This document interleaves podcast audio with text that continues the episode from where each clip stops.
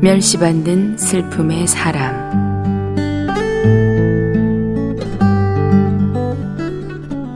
이사야 53장 2절. 그는 주 앞에서 자라나기를 연한 순 같고 마른 땅에서 나온 줄기 같아서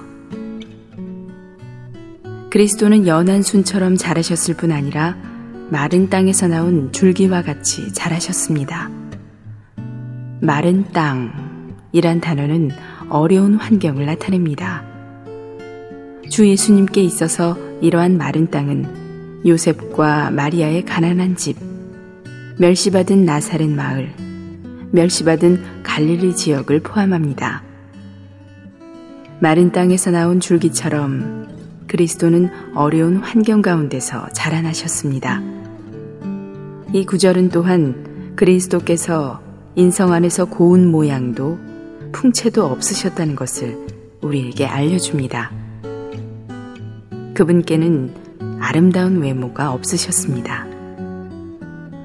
케일과 델리츠에 따르면 그리스도는 그 두드러진 특징이 항상 괴로운 인내의 삶을 사신 사람이셨습니다. 그분은 슬픔의 사람으로서 멸시받는 분이셨습니다. 이사야 라이프 스타디 중에서 당신이 주 예수를 버린 세상 안에서 즐기고 안락하게 쉬려 한다면 주님이 당신을 축복하시기를 악망할 필요가 없을 것이다.